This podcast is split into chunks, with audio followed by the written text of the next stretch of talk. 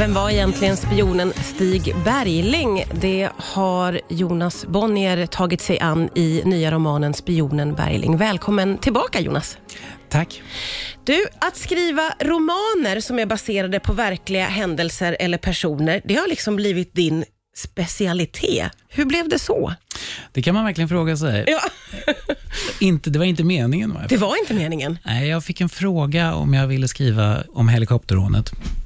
Eh, och förstår nu efteråt att det var ju den, jag var ju kanske den sjätte, sjunde författaren som fick den frågan. Alla andra hade tackat nej. Jag var dum nog att svara ja. Eh, så jag kom in på det och sen gick det väldigt bra. Eh, och Folk verkade tycka om det. Så att, ja, så fortsatte jag helt enkelt. Ja.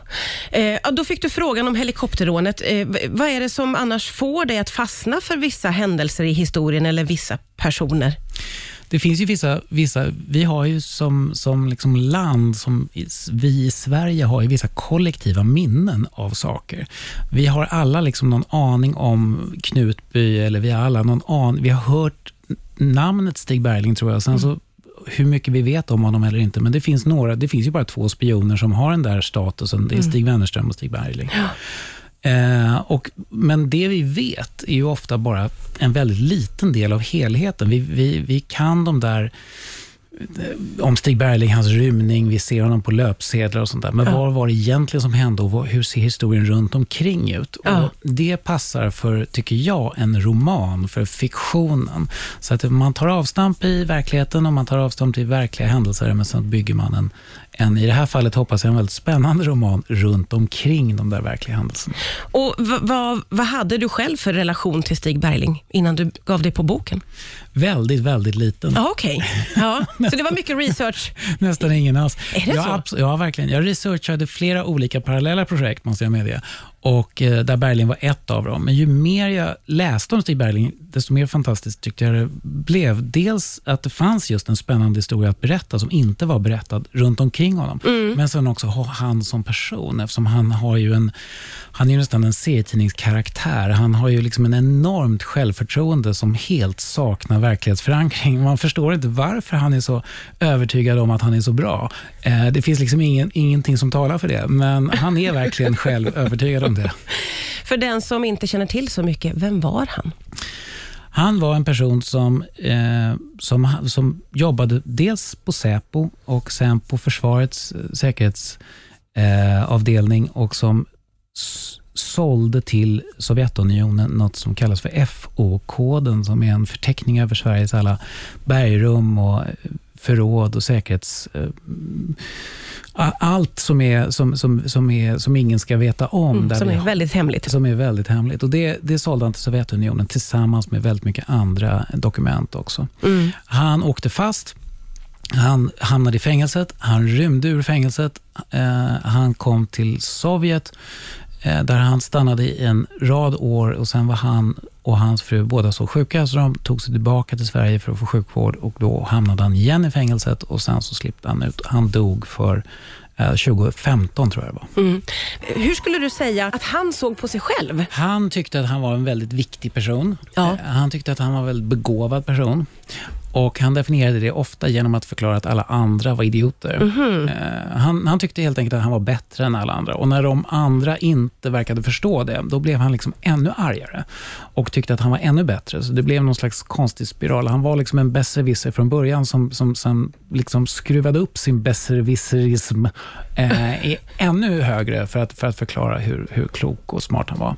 Sen, var han ju, sen var han, drevs han ju av... Jag, tycker, jag tror inte han var så egentligen intresserad av makt och pengar egentligen. Okay. Eh, om det inte var så att han kunde använda det för att förföra kvinnan som satt mitt emot honom. Han, han var ju helt och hållet besatt av det, mm. av kvinnor. Och, och eh, Han var gift fem gånger, men hans stora kärlek i livet gifte han sig aldrig med, ja, eftersom hon var gift på sitt eget håll. Så ja, ja.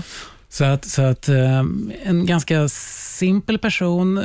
Ibland kan man tänka, är vi män verkligen inte intressantare än så. Och, och eh, ibland så är tyvärr svaret nej. Men vad var det som gjorde att han kunde gå från att jobba som polis i hela sitt liv, eller fram tills det här hände, då, till att läcka hemligheter till Sovjetunionen?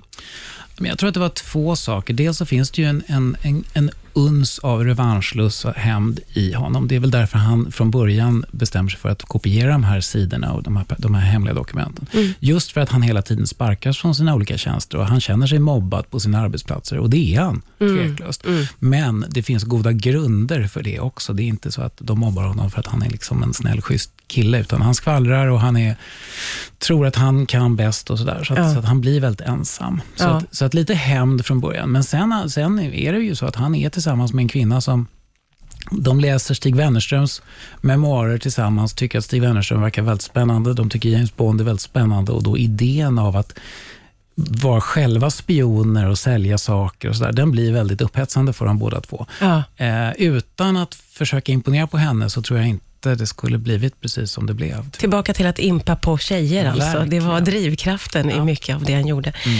Du, när du jobbade med det här så har jag förstått det som att du liksom fastnade för vissa scener i Stigs liv. Vad var det för typ av scener? Nej, men det finns ju så många enskilda scener som är så fantastiska. Han ägnade sig åt att smuggla diamanter och guld till exempel i Mellanöstern efter sin spionkarriär. Och han står i, vid något tillfälle en tidig morgon i ett övergivet garage i Palestina där någon ber honom ta av sig på överkroppen och så ringlar de en guldtråd runt honom. Eh, för det är så man smugglar guld. Det liksom är så att han tar på sig den där skjortan igen och känner själv att det går väldigt bra för honom i livet. Han är väldigt nöjd i det här läget. Ja. Känner att han har all koll på liksom alltihopa och det, det liksom, han är en framgångsrik person. Han står där halvnäck och kriminell i ett övergivet garage och tycker ändå att liksom, livet leker.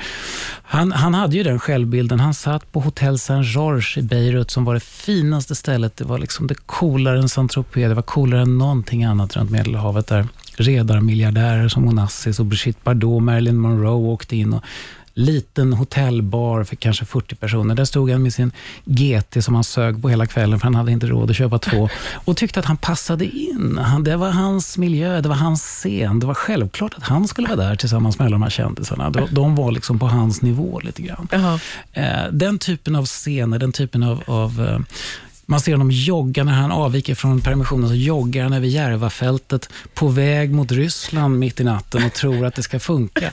Eh, och det sjukaste av allt är att det gör det. Ja, det, det är liksom- såklart liksom, oemotståndligt. Ja. det är faktiskt oemotståndligt. Det måste man få skriva och gestalta. Ja, det måste man verkligen. Vi pratar vidare strax här på Rix FM. Ja, det är Jonas Bonnier som gästar idag, aktuell med boken Spionen Bergling. Och eh, precis innan du kom, eh, så jag har ju boken här rent fysiskt och den är ju väldigt läcker blå och, och jag känner ju igen den från Knutby. Det är ju en röd bok med ett guldkors. Så de påminner ju väldigt om varandra. Och, och Sen fick jag faktiskt lov att googla hur helikopterrånet såg ut, för jag läste men jag minns inte.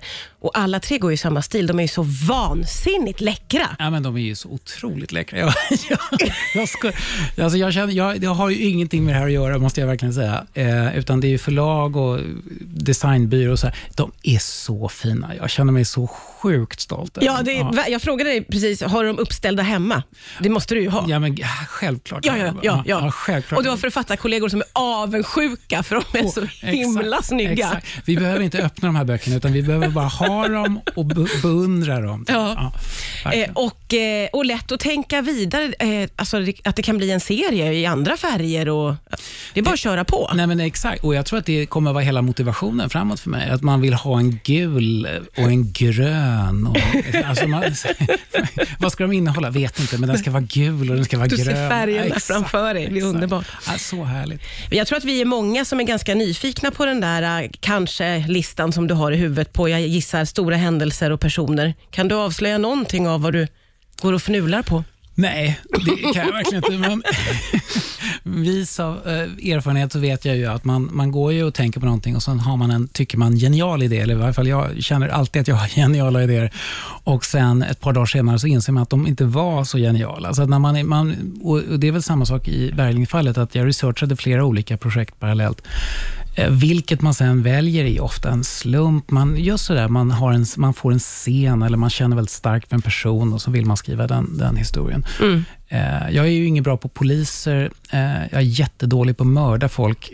Jag kan aldrig mörda folk. Det hedrar dig ju på ett sätt att jag du är vet, jättedålig på att mörda jag folk. Jag vet faktiskt inte vad det är. Det, det, verkar, det är väldigt många författarkollegor som har väldigt lätt för att alltså, seriemörda folk. Ja. Bara, det bara dräller av lik. Men jag kan verkligen inte det. Det blir liksom fånigt och inte trovärdigt. Så jag försöker undvika det. Så att Så att om man ska skriva spännande böcker som jag vill eh, och inte vill ha med poliser och mord, då, då finns det ändå, tycker jag, eh, de gångna 20-30 åren en rad historier som man skulle vilja skriva och som man skulle vilja liksom fördjupa sig i. Mm. Det, det, är ett väldigt kul jobb. Var är du nu i processen? Skriver du någonting? Researchar du någonting? Har du semester? Nej, semester är jag som begrepp dålig på, men när jag researchar någonting ja. Eh, och jag har någon idé och, eh, och som sagt var, vi får se hur länge den lever och om den överlever hela vägen fram till en bok eller om den liksom byts ut på vägen. Men i den här branschen så tror jag att, att berätta vad man har gjort är bättre än att berätta vad man ska göra. Ja, ja, det är dumt att ställa de här frågorna, men jag måste ändå testa. Jonas Bonnier, tusen tack för att du kom hit idag. Tack för att jag fick komma.